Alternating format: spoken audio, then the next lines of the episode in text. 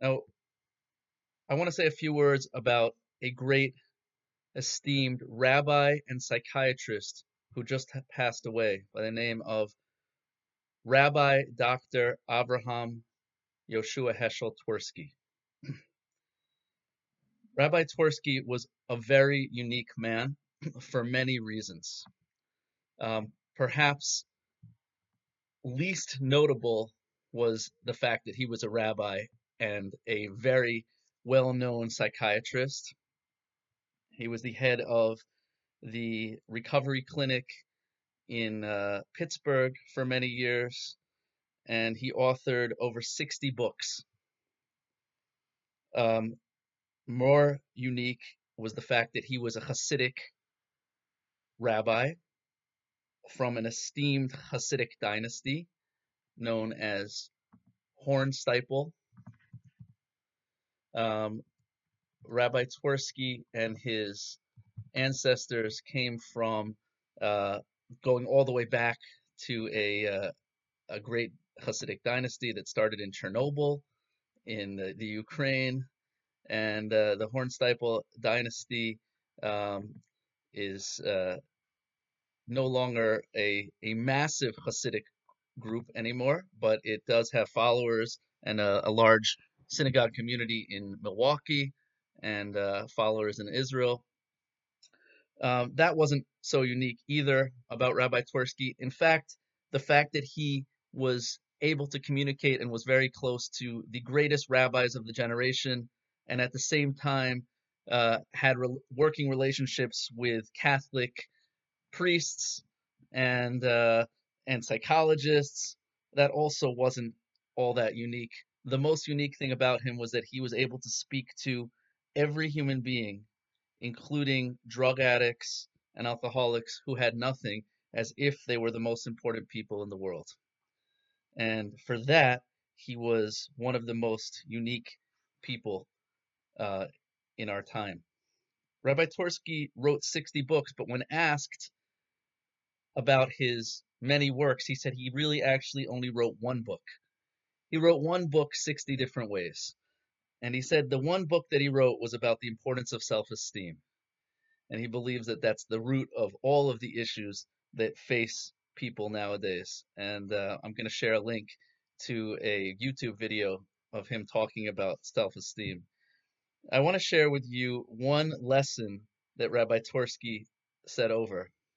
And uh, for the record, his books incorporate psychology and Hasidic teachings and Jewish teachings. He was very into the Peanuts, Charlie Brown comic strip, and he wrote a couple of his books with Charles Schulz and utilizing a lot of the uh, comic strips. But um, I'll share with you one story and lesson that he recently posted. So he, Rabbi Twerski, a few years ago, found himself in a doctor's office and he was flipping through the magazines, National Geographic, I guess it was, and he saw an article about lobsters. Lobsters, for those of you who know, are not kosher animals, but uh, we can learn from everything. And he was reading about how lobsters grow. So lobsters are have very hard shells, but they themselves are very soft and squishy. So how do they grow if their shell is not cannot doesn't grow? So when a lobster gets too big for its shell, it feels a tremendous amount of pressure, and then it sheds its shell, finds a safe place to uh, grow back another shell. So we've seen this firsthand in my family. We, my son, um, a few over the in the spring and summer, we used to take them um, since we were in quarantine at the time. We used to take them to this this stream not so far from our house for the kids to play, hang out, and my son got very adept at catching crayfish. So we brought home about four crayfish and put them in a fish tank with a bunch of minnows that he caught. And it was amazing to watch them. We did not know at the time how aggressive crayfish are.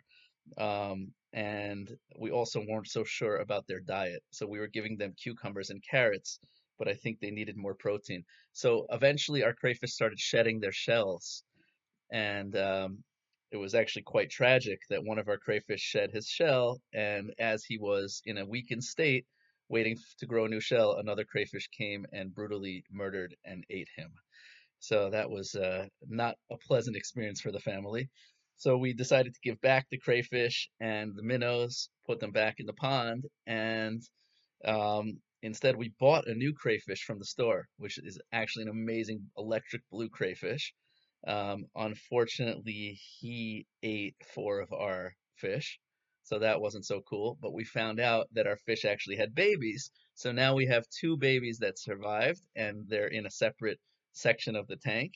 And the crayfish hasn't been able to. Uh, there's still two other fish that the crayfish hasn't managed to get. But this crayfish that we have now has been molting every week, so he's humongous. He keeps like doubling in size. It's amazing to see. So anyway, Rabbi Twerski said the lesson from the lobster is as follows: If the lobster didn't feel pressure, he would never shed his shell. Says Rabbi Twerski, the pressure that we feel, the anxiety that we feel, is the opportunity to grow. He said if the crayfish or the lobster was a human being, he would go to the doctor and say, I'm feeling a whole lot of pressure. His doctor would prescribe a Percocet, Percocet a painkiller, or some anxiety medication or an antidepressant, and the lobster would never actually shed his shell, would never grow.